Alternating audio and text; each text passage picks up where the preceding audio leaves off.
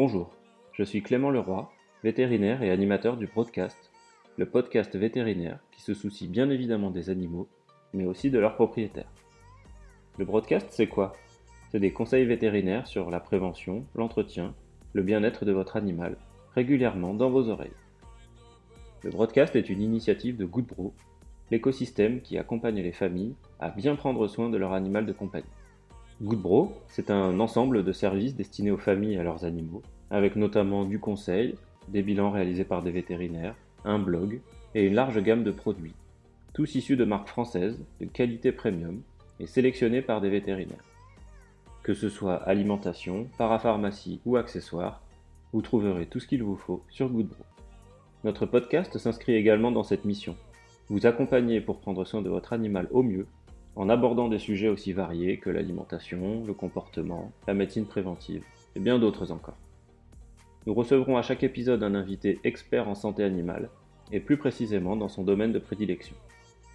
Il s'agira principalement de vétérinaires, mais vous pourrez également profiter des conseils de comportementalistes, de nutritionnistes animaliers ou d'autres professionnels de la santé animale qui viendront tour à tour à mon micro.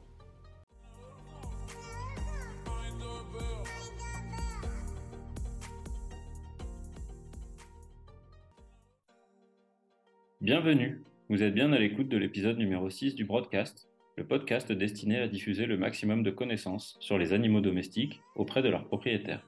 Aujourd'hui, je reçois le docteur Albert Fourat-Samé. Albert est résident en NAC, les nouveaux animaux de compagnie, à Oniris, l'école vétérinaire de Nantes. Il passe donc le plus clair de son temps à réaliser des consultations et des chirurgies sur les nouveaux animaux de compagnie et à encadrer les étudiants de cette école au sein de son service. Bonjour Albert. Bonjour Clément et merci à toi ainsi qu'à Goodbro pour l'invitation. Je suis ravi d'être en ta compagnie pour ce podcast. Écoute, c'est avec plaisir. On voulait changer un petit peu de thème là par rapport aux précédents euh, épisodes qui étaient vraiment focalisés sur euh, le chien, le chat. Euh, aujourd'hui, on voulait plutôt parler des animaux, des nouveaux animaux de compagnie, donc qu'on appelle les NAC. Et donc c'est tout naturellement que j'ai pensé à te proposer cette invitation. Je te remercie de l'avoir accepté. Nous, on se connaît déjà, mais nos auditeurs et nos auditrices, bien sûr, ne te connaissent pas. Est-ce que tu peux te présenter, s'il te plaît, pour qu'ils sachent à qui ils ont affaire? Bien évidemment, donc j'ai 30 ans et je suis un vétérinaire en exercice NAC exclusif depuis maintenant 4 ans. J'ai obtenu mon diplôme en 2018. J'ai fait mes études à Toulouse, durant lesquelles j'ai développé un attrait particulier pour la médecine des NAC, c'est-à-dire les nouveaux animaux de compagnie. Et ce que j'apprécie le plus dans ce domaine, c'est la grande diversité d'espèces qu'on peut rencontrer, ce qui fait que les journées ne sont jamais les mêmes et qu'on s'ennuie jamais. J'ai poursuivi encore une année à Toulouse, donc avec un internat en canine. Pendant cette année, je n'ai pas touché un seul NAC, mais ça m'a permis de renforcer mes bases sur la démarche diagnostique ainsi que sur la réflexion médicale. Ensuite, j'ai réalisé une année en tant qu'assistant au service NAC du CHV de Frégis, en région parisienne. Enfin, depuis septembre 2020, je travaille à Oniris, l'école vétérinaire de Nantes, et je travaille en tant que clinicien au service SNAC. En parallèle, j'ai commencé un programme de résidence depuis septembre 2022 dans le but de devenir un spécialiste dans le domaine de la médecine des petits mammifères. Oui, donc là, euh, en résumé, tu es en train d'être encadré par quelqu'un qui est déjà spécialiste, qui a déjà ce diplôme-là, et euh, l'objectif, c'est de devenir spécialiste pour euh, vraiment avoir atteint le plus haut degré d'études dans ce domaine-là. Voilà, tout à fait. Donc là, on voit que tu es quand même quelqu'un de bien calé sur le sujet, le sujet qu'on n'a toujours pas introduit, puisque en fait, on a parlé des NAC, effectivement, donc on va parler des NAC, mais on va parler d'un NAC en particulier, on va surtout parler du lapin aujourd'hui. Je pense que c'est le NAC le plus euh, répandu en France. Euh, tu m'arrêtes si je dis une bêtise, mais... Non, non, c'est tout à fait vrai. Donc, euh, donc c'est pour ça qu'on a choisi de commencer par le lapin. Donc, on va commencer vraiment avec des questions classiques. Donc, est-ce que tu peux déjà, par exemple, nous donner l'espérance de vie d'un lapin? Alors, pour l'espérance de vie, ça augmente vraiment depuis ces dernières années. Aujourd'hui, on est facilement en moyenne entre 10 et 12 ans. Pour ma part, mon record personnel, on va dire, en consultation, c'est 11 ans. Donc, j'ai vu plusieurs lapins de cet âge-là. Généralement, c'est pour des maladies chroniques, il ne faut pas se le cacher. Et j'ai certains confrères qui ont déjà vu des lapins qui, qui étaient âgés jusqu'à au moins 15 ans. Donc, plus la médecine avance, plus l'espérance de vie euh, augmente également. Et euh, donc cette espérance de vie, elle est, comme tu dis, dépendante des maladies chroniques, etc. On sait que chaque animal a, quelques fragilités. Par exemple, on sait que chez le chat, c'est la fonction rénale qui va être euh, en premier lieu atteinte généralement avec l'âge. chez le lapin, est-ce qu'il y a des fragilités particulières à, connaître? Et est-ce qu'il y a des signes qu'on peut surveiller à la maison chez son lapin qui peuvent nous mettre la puce à l'oreille et nous dire ah là peut-être que ça commence à, à pas trop aller, euh, faut que j'aille chez le vétérinaire Alors, ça va concerner euh, les lapins à tout âge, donc ils sont très sensibles d'un point de vue euh, digestif et au niveau du transit. Mhm. En fait, euh, c'est des animaux qui ont besoin que leur système digestif fonctionne euh, toute la journée, donc 24 heures sur 24, un peu euh, à l'instar des chevaux. Et dès qu'ils s'arrêtent de manger ou bien de faire des selles, ça peut constituer une urgence médicale. On considère qu'au-delà d'une demi-journée où il n'a pas trop mangé ou pas trop fait de sel, ça devient inquiétant. Il faut consulter et souvent hospitaliser pour essayer de relancer le transit. Ah oui, donc il faut réagir vite. Si votre euh, lapin euh, s'arrête de s'alimenter ou de faire ses selles, il faut réagir rapidement. Voilà, c'est ça. Ça constitue une urgence. Donc euh, le transit s'arrête. Généralement, ça va créer des ballonnements, des douleurs au niveau du ventre. Et ça va contribuer d'autant plus au fait qu'il s'arrête de manger. Et ça, ça évolue très vite. ça évolue vraiment en cercle vicieux. Et ça crée aussi de la déshydratation. Donc vraiment, ça peut aller très, très, très vite. D'accord. Est-ce qu'il y a d'autres zones de fragilité Oui, chaque lapin qui est un peu malade va exprimer des signes assez peu spécifiques, donc une perte d'appétit, un appétit un peu sélectif. au niveau des selles, ça va être des selles en quantité moindre, avec un aspect modifié. Tout lapin qui est malade va exprimer ce genre de signes. Et ce que nous, on fait en tant que vétérinaire, c'est d'essayer de, trouver euh, pourquoi il est malade. Dans certains cas, on ne trouve pas spécialement. Des fois, ça peut être lié au stress, éventuellement à une boule de poil qui est coincée, donc surtout chez les lapins en mu. Mais sinon, les autres maladies qui sont vraiment très fréquentes, ça va être tout ce qui va être d'ordre digestif. Et dedans, on inclut aussi tout, tout, ce qui va être dentaire, donc que ce soit des pointes dentaires, des abcès, une malocclusion, des fractures, des choses comme ça. Tout autre phénomène euh, qui va causer de la douleur, que ce soit au niveau du ventre, avec euh, par exemple un calcul euh, urinaire. Dans certains autres cas, des, les problèmes respiratoires qui sont quand même assez fréquents peuvent faire en sorte que le, lapin n'arrive pas à, à respirer correctement, donc il ne renifle pas ses aliments et euh, du coup va moins manger. C'est un peu comme chez le chat. Euh, oui, c'est le même fonctionnement que chez le chat. Euh, je voulais juste rebondir sur ce que tu as dit tout à l'heure parce que tu as parlé de malocclusion. Je pense que c'est pas forcément évident pour tout le monde.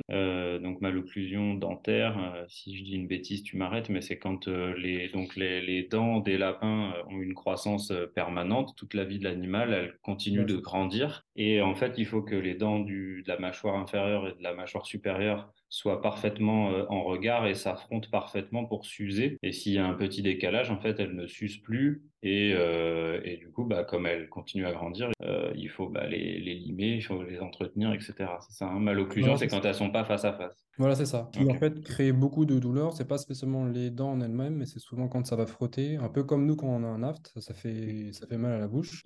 disons que la douleur, ça peut s'apparenter à une rage, une rage de dents. Donc chez nous, ça, on sait que ça fait très mal. Donc chez le lapin, ça, ça va être un peu Maintenant, on va écarter un peu le côté euh, vraiment médical, on va se mettre euh, plutôt du côté bien-être. Est-ce que tu as des recommandations en termes de bien-être, en termes d'hygiène à, donner à nos auditeurs et nos auditrices pour euh, s'occuper correctement d'un lapin? Est-ce qu'il y a des choses à faire absolument? Est-ce qu'il y a des trucs et astuces? Alors oui, c'est un sujet très très très intéressant et très vaste. Depuis quelques années, euh, on se soucie de plus en plus du bien-être des animaux, que ce soit les lapins euh, ou autres euh, animaux. Il y a beaucoup d'idées reçues et il n'y a pas si longtemps que ça, il pouvait sembler entre guillemets normal d'avoir un lapin de compagnie qui vivait en cage toute sa vie. Aujourd'hui, bien sûr, ce n'est plus le cas et mon premier conseil serait d'avoir les mêmes exigences qu'on a pour un lapin que pour un chat, voire même des exigences plus marquées parce que c'est des animaux euh, un peu plus fragiles quand même. De nos jours, il serait impensable de faire vivre son, chat dans une cage. C'est assez logique de penser la même chose pour un lapin. Et il faut à tout prix donc bannir le mode de vie en cage fermée. Donc idéalement, il faudrait que les lapins puissent vivre en totale liberté dans la maison. Et il faut essayer de sectoriser euh, toutes ces aires d'activité, les aires de nourrissage, de jeu, de, le coin à litière, etc en pratique, c'est parfois un peu compliqué. On n'a pas tous euh, une grande maison ou un espace de vie euh, assez grand pour euh, le partager avec son lapin. Et une autre particularité auquel il faut faire attention, ça va être tout ce qui va être autour de la sécurité. Donc, il faut être vraiment très vigilant. Euh, notamment, euh, les grands classiques, ça va être les câbles électriques, euh, les plantes d'ornement. Donc, la plupart sont toxiques. Mhm. Encore des accidents, des chutes, le lapin qui se coince quelque part, qui n'arrive pas à sortir. Donc, il faut faire très attention à ça si on laisse son lapin en liberté. Et c'est une des principales raisons qui peut freiner les propriétaires justement à, à les laisser en liberté, juste pour des mesures de sécurité. Mhm. Une des autres raisons, ça va plutôt être d'ordre comportemental, parce qu'il y a certains propriétaires qui vont avoir peur que le lapin soit, entre guillemets, mal propre bien que ce soit un animal euh, qui est tout à fait propre et qui délimite ses zones d'élimination, ou alors si euh, généralement ils ont peur qu'il soit trop destructeur par rapport au mobilier. À partir de ce point de vue-là, il faut savoir donc qu'il est possible d'éduquer son lapin. Par exemple, si on fait face à un comportement destructeur, il faut d'abord comprendre pourquoi il fait ça et ne pas le gronder ou autre chose, et essayer justement de, corriger ce qu'on peut corriger. Souvent, quand on, a, on fait face à ce genre de comportement, c'est parce qu'il s'ennuie, et vu que ses dents justement poussent en continu, il exprime quand même un besoin de, les user, en plus de, les user par l'alimentation. Il faut donc essayer de les stimuler au maximum avec des jeux, enrichir leur environnement, et c'est très important, et en fait, on se calque beaucoup sur euh, les chats et les chiens, ça va être vraiment des besoins euh, primordiaux euh, qu'il faut respecter. Ouais, ok. Donc, euh, on prend pas un lapin à la maison pour décorer.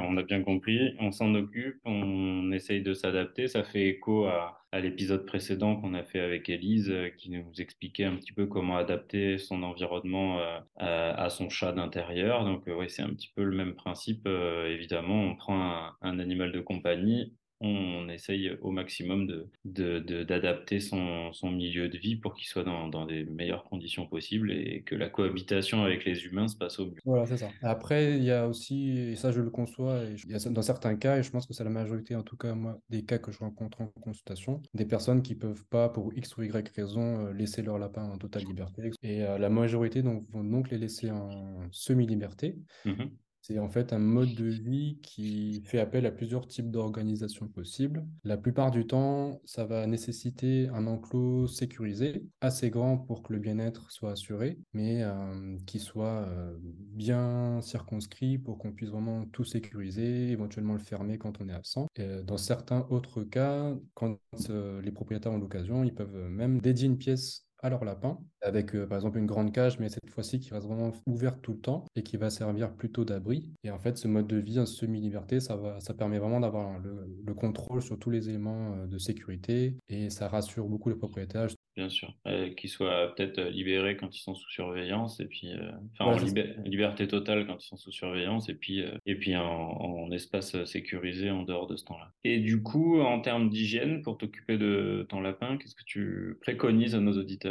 Alors, en termes d'hygiène, il faut savoir que c'est le lapin est une espèce euh, propre. Ça veut dire qu'il va faire ses besoins dans un espace dédié. Euh, donc, il le fait dans la nature et en captivité, il a gardé ces, réflexes-là. Il apprend vite à le faire en général. il n'y a pas spécialement besoin de laver son lapin à proprement parler, c'est-à-dire euh, pas de douche ou de bain préconisé, sauf dans certaines conditions particulières. Il va se toiletter régulièrement au cours de la journée, donc nous, on n'aura pas besoin de le laver. Mais par contre, il y a une chose qu'on peut faire et qu'il est recommandé de faire, c'est de le brosser, et euh, notamment quand ils sont en période de mue, parce qu'en fait, ce sont des animaux qui ont la particularité de ne pas pouvoir vomir, et donc quand ils vont se toiletter, ils vont quand même ingérer des poils, et donc contrairement au chat qui peut justement vomir des, bouchons de poils, le lapin ne peut pas, et ça peut justement causer euh, soit des ralentissements de transit au niveau de l'estomac ou de l'intestin, soit dans les cas les plus graves, créer carrément un bouchon qui va tout obstruer, et euh,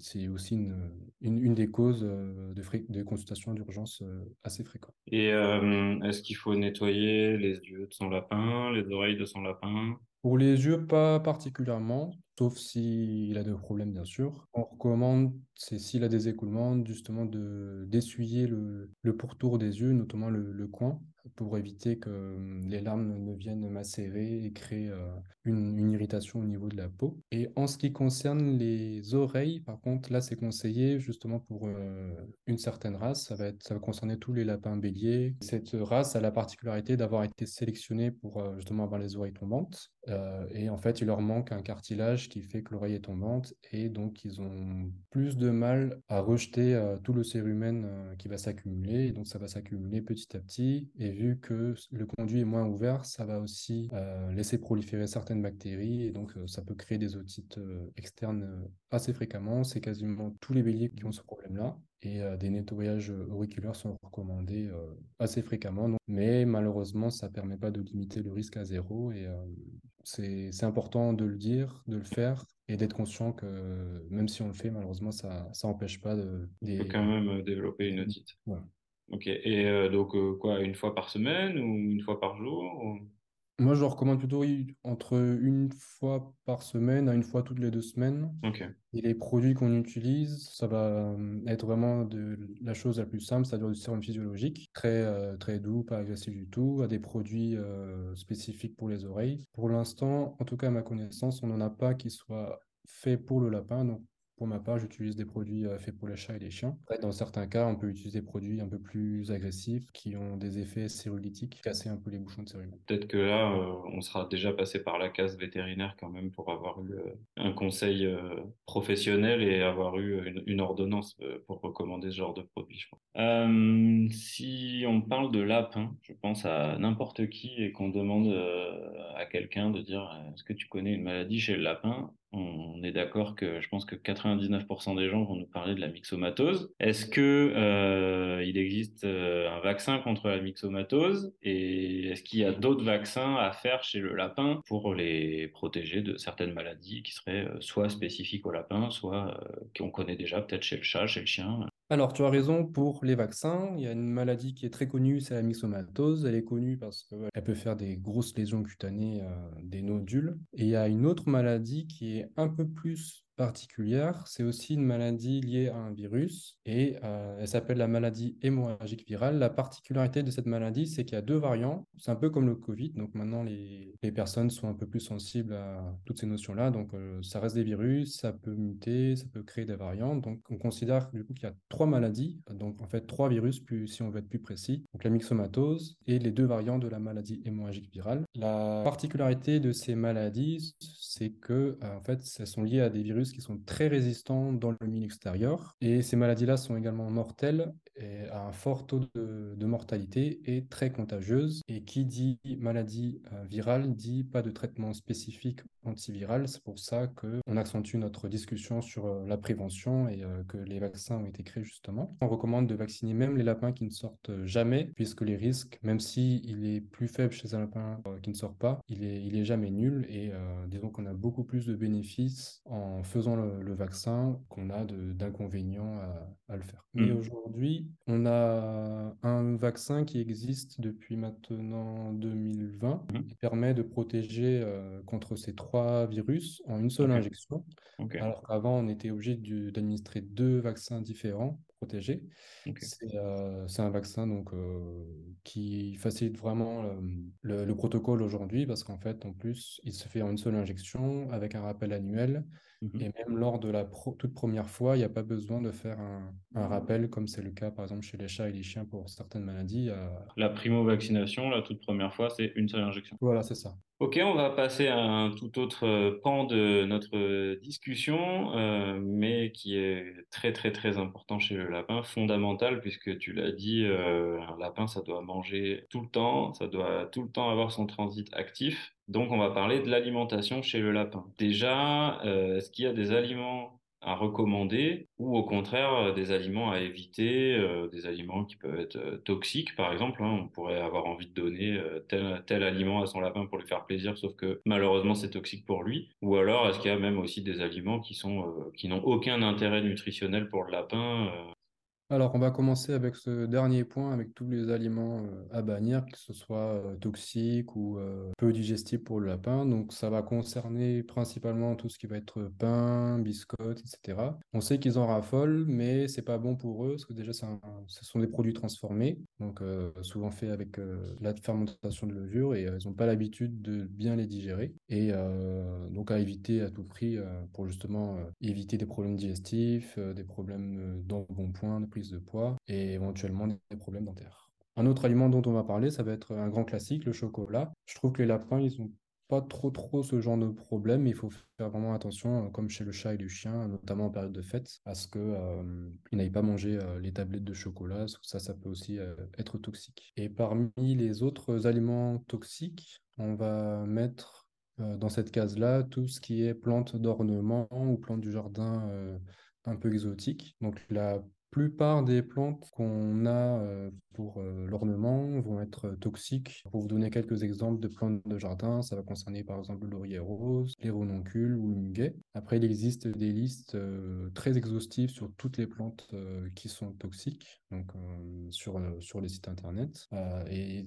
quoi qu'il arrive, en règle générale, par principe de précaution, si vous, vous avez un doute sur euh, le fait qu'une plante soit toxique ou pas, évitez de la mettre à portée de votre lapin et euh, bien surveiller qu'il n'aille pas trop euh, grignoter tout ça. Ok. Et euh, l'avocat, c'est possible de lui donner de l'avocat? Non, justement, ça toxique aussi. Et euh, ça, c'est plus rapporté euh, chez les oiseaux, mais euh, chez les lapins, les gens sont bien au courant qu'il faut pas en donner. En tout cas, pas en grande quantité. Et est-ce qu'il y a des aliments, au contraire, à mettre en avant, à recommander, soit pour leur intérêt nutritionnel, soit pour d'autres raisons?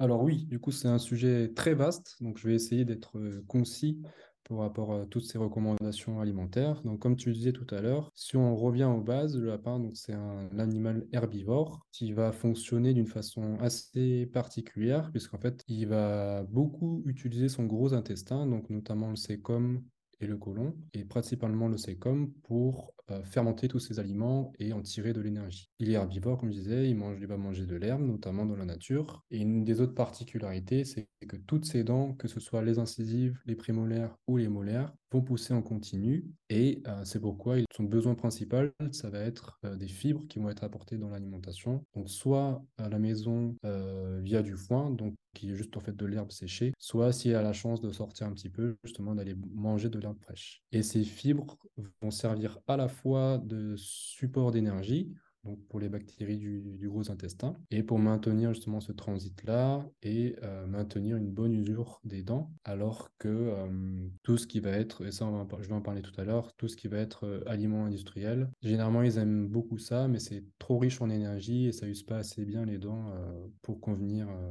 en tant qu'aliment principal. Et une des autres particularités, donc, c'est qu'ils ont, si on les compare aux chats ou aux chiens, des besoins en protéines et en acides gras assez faibles, et euh, donc ils digèrent assez bien tout ce qui va être sucre, et des sucres notamment complexes comme la cellulose, grâce euh, à leur microbiote. Et si on veut schématiser un petit peu euh, les besoins alimentaires, généralement, on imagine ça un peu comme une pyramide, donc avec à sa base l'aliment principal qui va être du foin ou de l'herbe et qui va être disposé à volonté. Ensuite, juste au-dessus de cette base, euh, premier étage, on va trouver euh, tout ce qu'on va considérer comme euh, verdure ou légumes verts. Donc ça, ça apporte euh, d'autres nutriments qui vont être essentiels, comme des vitamines, des minéraux. Ça apporte également un taux de fibres qui va être élevé et également beaucoup d'eau. Par rapport à ces- cette verdure-là, il faut juste faire attention à l'introduire petit à petit parce que ça peut euh, créer des petits troubles digestifs, notamment si euh, c'est un aliment dont il n'a pas l'habitude de, consommer. Et pour vous donner quelques exemples de ce qu'on appelle euh, verdure, ça va être les fans de carottes plutôt que la carotte, le céleri branche, le fenouil ou les endives, ou encore des, ce qu'on considère comme des mauvaises herbes comme du pissenlit ou du plantain. En termes de quantité, si on veut vraiment être très précis, on considère qu'il faut qu'un lapin mange environ 100 grammes de verdure par kilo par jour. Si on veut avoir une idée un peu plus euh, grossière, il faut qu'il mange à peu près en volume, euh, un volume qui correspond à, à sa tête. Si, euh, c'est beaucoup plus simple. Et euh, pour terminer, tout ce qui va être optionnel, ça va être tout ce que l'on considère comme trop sucré. Et dedans, vous rentrez dans cette catégorie-là les granulés, les fruits, dont les pommes, et notamment, et aussi les carottes qu'on euh, classe plutôt comme un fruit, et euh, tout ce qui va être friandise, donc, euh, et ça concerne les graines, les bâtonnets de graines, les, les petits mélanges. On sait qu'ils adorent ça, mais il faut essayer d'éviter de, de trop en donner, euh, justement pour éviter euh, qu'ils prennent du poids, que les dents soient mal usées, et, ou qu'ils le digèrent tout simplement pas très bien. Oui, parce qu'ils s'ils en ont trop, ça les détourne un petit peu d'aller manger le foin ou la Voilà, verdure. Et euh, généralement, enfin, si on veut expliquer ça simplement, c'est euh, comme si on, nous, on avait le choix entre un fast-food ou euh, des légumes tous les jours. Et en gros, on va choisir le fast-food. Et ça donne, c'est facile à imager pour les propriétaires pour que eux se rendent compte du fait que ce soit pas très bien de leur donner des granulés à, volonté. Mm. Si vraiment on veut les conserver, à l'âge adulte, on conseille de pas donner plus qu'une cuillère à soupe par kilo par jour. Par contre, quand ils sont en croissance, on se restreint pas spécialement parce qu'ils ont besoin de plus d'énergie pour la croissance. Ok, et pour, et pour l'autre boisson, est-ce qu'il y a des choses euh, particulières à faire chez le lapin, euh, des, recommandations? Alors oui, il y en a. Ce qu'on fait euh, souvent, c'est qu'il faut préférer plutôt un bol ou une grosse gamelle lourde en céramique plutôt qu'un biberon, pour la simple et bonne raison que ça va plus les stimuler à, boire de l'eau. Et en plus de ça, on pense que les biberons peuvent aussi un petit peu abîmer les, les dents et notamment les incisives. Après, sinon, ça va être des règles de base, donc de l'eau qui va être propre, fraîche, euh, renouvelée euh, tous les jours. Et euh, une chose à laquelle il faut faire attention, ça, ça va concerner l'eau et les aliments en général, ça va être le calcaire entre guillemets ou le calcium. Les lapins ont une particularité, c'est qu'ils absorbent quasiment tout le calcium de leur alimentation. Par contre, ils n'en ont pas besoin d'autant. Et tout l'excédent, ils le, rejettent dans les voies urinaires. Et c'est pour ça qu'une euh, une des, principales maladies euh, qui arrivent fréquemment, ça va être des cristaux de calcium dans, les urines, ce qu'on appelle de la sablose, et qui peut évoluer justement en calcul. Sinon, par rapport au calcium, euh, éviter certains foins comme le foin de luzerne, ou éviter certains légumes. Donc ça, je vous renvoie à des listes que vous trouvez sur certains sites internet. Et euh, l'eau qui peut justement être filtrée au minimum, ou bien euh, préférer certaines eaux euh, comme la Volvic ou la Moruku, mais ça demande un peu plus d'organisation. Et moi, je sais pas pourquoi, j'avais le, souvenir qu'on recommandait de mettre quelques gouttes de jus d'ananas dans l'eau et que ça avait un rapport avec l'absorption du calcium. C'est juste pour encourager l'animal à boire plus d'eau, je sais pas. Oui, tu as raison, il y a plusieurs raisons à laquelle on peut préconiser ça. Euh, déjà, oui, augmenter le goût de l'eau pour qu'il boive plus. Ça, ça peut être euh, une bonne idée. Et sinon, en fait, on le fait surtout par rapport au fait que l'ananas aurait des propriétés pour dissoudre un peu les, poils et les boules de poils. Et euh, pour l'instant, chez le lapin de compagnie, on ne sait pas trop si ça marche. Dans le doute, certains donnent un peu de jus d'ananas, mais il faut faire attention à ne pas rentrer dans l'excès, parce qu'après, ça peut être, c'est souvent riche en sucre, et donc faire attention par rapport. Ça peut devenir trop sucré. Mais, mais c'est dilué dans l'eau. Tu ne donnes pas du jus d'ananas, on est d'accord? Oui, dilué dans l'eau, ça. Et absolument, parce qu'en fait, il y a aussi des, des bonbons euh, faits à partir d'ananas. Mais bon, là, après, effectivement, sur euh, l'aspect euh, nutritionnel, etc., énergétique, euh, ça fait un apport en sucre. Donc, ça, se, ça se calcule, faut faire attention, faut faire ça avec beaucoup de mesures, on va dire. J'ai une autre question alors, qui n'a plus rien à voir. Là, on va refermer le chapitre alimentation. On est toujours côté prévention, puisque c'est vraiment, nous, les sujets qui nous intéressent le plus dans le broadcast. En termes de prévention par rapport à la stérilisation, est-ce que les lapins peuvent être stérilisés les mâles, les femelles Encore une fois, je connais la réponse, mais est-ce qu'ils peuvent être stérilisés et est-ce que c'est recommandé et si oui, pourquoi? Oui, ils le peuvent. Donc c'est une question euh, très intéressante aussi d'un point de vue médical, parce qu'en fait c'est même euh, très recommandé chez les femelles notamment, et justement pour des raisons de santé, parce qu'en fait on s'est aperçu que les femelles non stérilisées développent malheureusement très fréquemment des tumeurs au niveau de l'utérus, et par malchance ces, tumeurs se révèlent être euh, dans la grande majorité des cas malignes, donc c'est-à-dire ce sont des cancers, et on estime d'après les études que la fréquence va varier entre 50 et 80% de risque de développer ce genre de cancer chez les femelles qui sont âgées de plus de 4 ans. Donc ça, c'est vraiment très très très très fréquent. C'est pour ça que euh, en prévention, nous ce qu'on fait en tant que vétérinaire, c'est qu'on va euh, recommander euh, de les faire stériliser chirurgicalement. Du coup, on, retire l'utérus chez les lapines au cours de la stérilisation? on retire tout alors? On retire les ovaires et l'utérus. Et l'utérus, oui. Donc, c'est pas les mêmes techniques que chez le chien et le chat, en tout cas, quand il n'y a pas de soucis. généralement, chez le chien et le chat, on retire les ovaires. Là, on retire l'ensemble de l'appareil génital. Ça va ajouter un temps de chirurgie. Et en mmh fait, on retire tout parce que jusqu'à présent, on ne sait pas, en tout cas, ça n'a pas été étudié, euh, le fait de stériliser euh, les femelles juste en ouvrant les ovaires. Est-ce qu'il y a une incidence ou pas sur le développement des, tumeurs? Et vu que ça concerne surtout l'utérus, nous, par principe de précaution, euh, mmh on enlève aussi l'utérus. Pas d'utérus, pas de tumeur. Voilà, c'est ça. C'est assez simple. Logique. Il y a d'autres raisons pour lesquelles on peut les stériliser chez les, chez les femelles. Ça va être à cause des hum, grossesses nerveuses, en gros. Donc, quand elles sont pas stérilisées, elles peuvent avoir ce genre de comportement où elles vont créer un nid, être un peu plus anxieuses, un peu plus agressives. Donc, ça permet aussi de justement couper toutes les hormones. Au contraire, chez les mâles, il y a moins d'indications, on va dire, médicales à proprement parler parce qu'ils sont, ils font très peu de tumeurs testiculaires. Je dis pas que ça arrive pas, mais c'est quand même assez rare. Chez les mâles, ça va surtout être pour des raisons de comportement donc euh, limiter le marquage urinaire, l'agressivité. Mhm. Et pour une raison, pour finir, pour une raison euh, toute bête, c'est euh, si on a envie de mettre un mâle et une femelle ensemble, on n'a pas envie d'avoir des portées, ben, on les fait stériliser aussi. Si vraiment il faut choisir, on stérilise que la femelle, mais généralement on recommande quand même de stériliser les deux pour justement éviter que le mâle garde un, comportement sexuel. Ça peut favoriser justement la, la cohabitation entre plusieurs lapins. Donc la cohabitation entre plusieurs lapins, c'est une transition euh, toute trouvée pour ma prochaine et, avant-dernière question. Est-ce que tu peux nous dire quels sont les bienfaits euh, de posséder déjà un ou plusieurs lapins à la maison? Il y a plusieurs bienfaits. Il n'y a malheureusement pas autant d'études chez le lapin que chez euh, les, chats et chiens euh, et, leurs propriétaires. Euh, justement, chez les chiens et chats, il y a, beaucoup, beaucoup d'études sur les liens que peuvent créer les propriétaires avec leurs animaux, sur les bienfaits que ça apporte auprès des humains. Et on sait que chez justement les chats et les chiens, il y a beaucoup de bienfaits sur tout ce qui va être santé mentale, bien-être des propriétaires. Ça va par exemple réduire le stress, les propriétaires vont être moins anxieux, être moins seuls, avoir plus d'interactions sociales aussi, par exemple, quand ils vont sortir leurs chiens. Ça augmente euh, aussi l'activité physique, justement, euh, avec les balades des chiens. Ça limite la dépression et du coup, indirectement, ça va aussi avoir des effets bénéfiques sur euh, certaines maladies qui peuvent être liées au stress, donc des maladies cardiovasculaires ou le diabète, par exemple. Chez le lapin, donc, on a moins d'études, mais on peut se dire quand même qu'on a les mêmes bienfaits que d'avoir un, chat ou un chien, parce que ça reste un mammifère qui apporte aussi beaucoup de bonheur, je pense, à tous leurs propriétaires. Et c'est d'autant plus vrai depuis cette crise du Covid, où les gens restent euh, peut-être plus souvent à la maison pour le télétravail, etc. Donc euh, souvent, ils ont aussi euh, moins envie de se sentir seuls, ils peuvent adopter des animaux, dont des lapins. Et par contre, il faut juste prendre en compte que les changements brutaux de présence ou d'absence de propriétaire durant la journée, ça peut, ça peut parfois perturber un peu les, les animaux et faire attention à ça.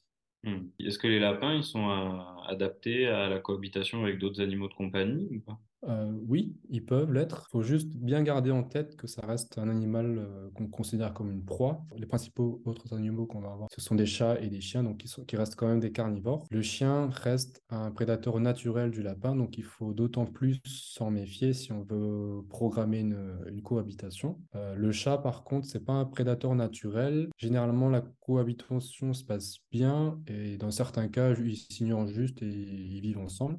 ça va dépendre à la fois du tempérament du lapin, mais aussi du chat et du chien. Ça dépend de qui est arrivé en premier, si le chat ou le chien est adopté quand il est encore euh, un chaton ou un chiot. Et euh, généralement, quand, euh, quand c'est le cas, quand c'est le lapin qui est déjà présent et que le, chat ou le chien est adopté assez jeune, ça va augmenter un peu les, chances que la cohabitation se passe bien. Mais il faut quand même vraiment faire attention à tout accident qui peut arriver malgré tout, même si tout se passe parfaitement bien, des morsures, des griffures, notamment à l'œil, ça faut faire vraiment très attention. Et il euh, n'y a pas des maladies qu'ils peuvent partager avec le chat ou le chien? Alors euh, oui, donc des germes, on va dire, non spécifiques, des bactéries en tout genre, mhm. qui peuvent partager de plus spécifiques. Ça va être par exemple la toxoplasmose. Ça reste très rare pour être honnête. Sinon, ça va être euh, des parasites, la teigne, des acariens, des puces. Les parasites internes peut-être aussi? Et des parasites internes aussi, bien sûr. Il me semblait qu'il y avait, il y avait une espèce, c'était, c'était pas recommandé de la mettre avec les lapins ou tu, as, raison, c'est euh, les cochons d'Inde. Les cochons d'Inde, Justement, c'est pour des raisons euh, sanitaires, en fait. Et ça concerne certains germes qui peuvent être considérés comme faisant partie de la flore chez le lapin ou le cochon d'Inde et qui par contre est pathogène pour, euh, pour l'autre espèce. Oui, donc là, c'est n'est pas une incompatibilité euh, d'humeur, c'est vraiment euh, pour préserver la santé des, des deux protagonistes. Voilà, c'est ça. Surtout que c'est des germes respiratoires Et mhm. après, il faut faire quand même attention, même si c'est des espèces qui se ressemblent dans leurs euh, besoins, ils n'ont pas spécialement les mêmes euh, codes sociaux pour la communication. Ok, bah merci. Écoute, euh, on a quand même balayé pas mal de sujets là. On a fait un épisode bien rempli.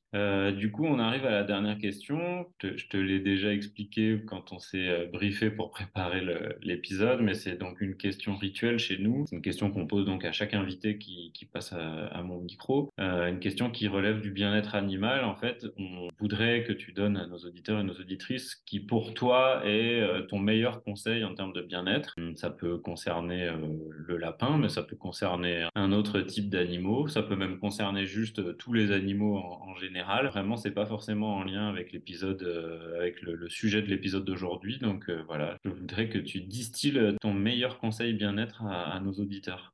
Alors j'ai beaucoup réfléchi à la question, parce que c'est une question pas facile, parce qu'il y a mmh tellement de choses à dire. Mais si je devais donner qu'un seul conseil, ça va être à la fois un conseil euh, très général, mais qui s'applique particulièrement au NAC. C'est tout simplement de bien se renseigner au maximum sur euh, l'animal à adopter, l'individu, mais également son espèce, euh, que ce soit un mammifère comme un chat ou un chien ou un lapin, mais aussi un oiseau, un reptile ou un amphibien. Aujourd'hui, on a la chance avec Internet d'avoir vraiment de nombreuses sources qui sont généralement fiables. Donc on peut croiser toutes les sources, que ce soit sur les sites internet, mais aussi euh, tous les livres, témoignages d'autres personnes. Donc vraiment, on a à disposition euh, d'énormément d'informations. Ce serait dommage de ne pas s'en servir avant d'adopter un, animal. Et puis on peut demander son avis à son vétérinaire aussi.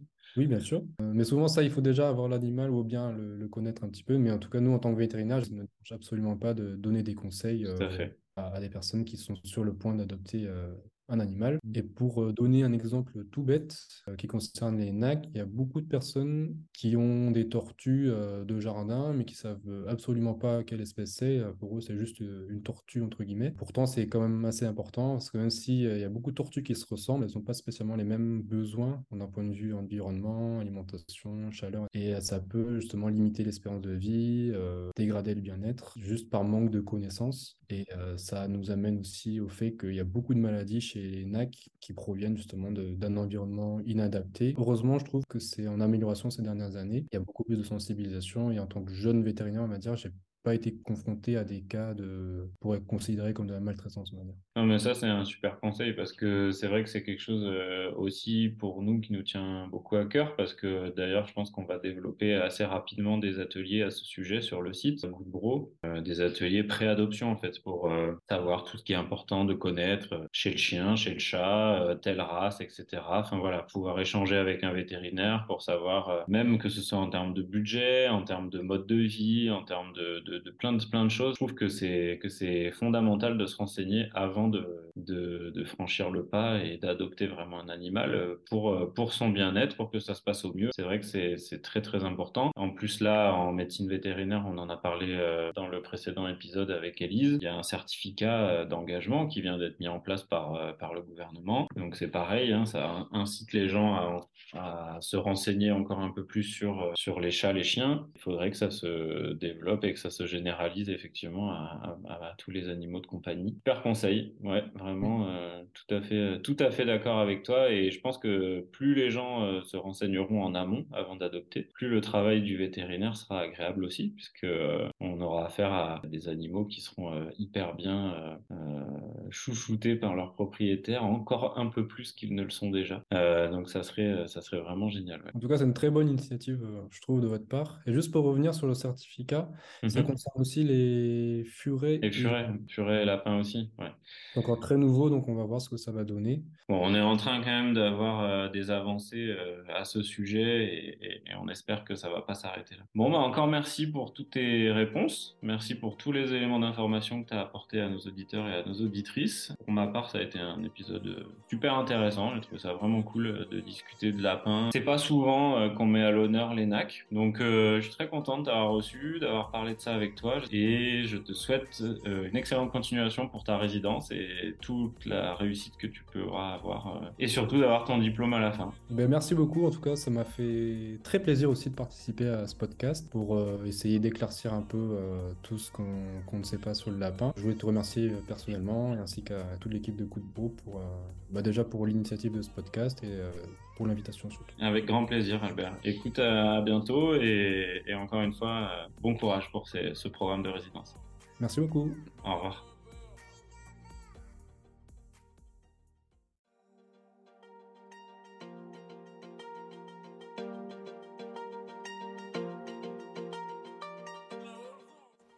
Merci à tous d'avoir écouté cet épisode dans son intégralité.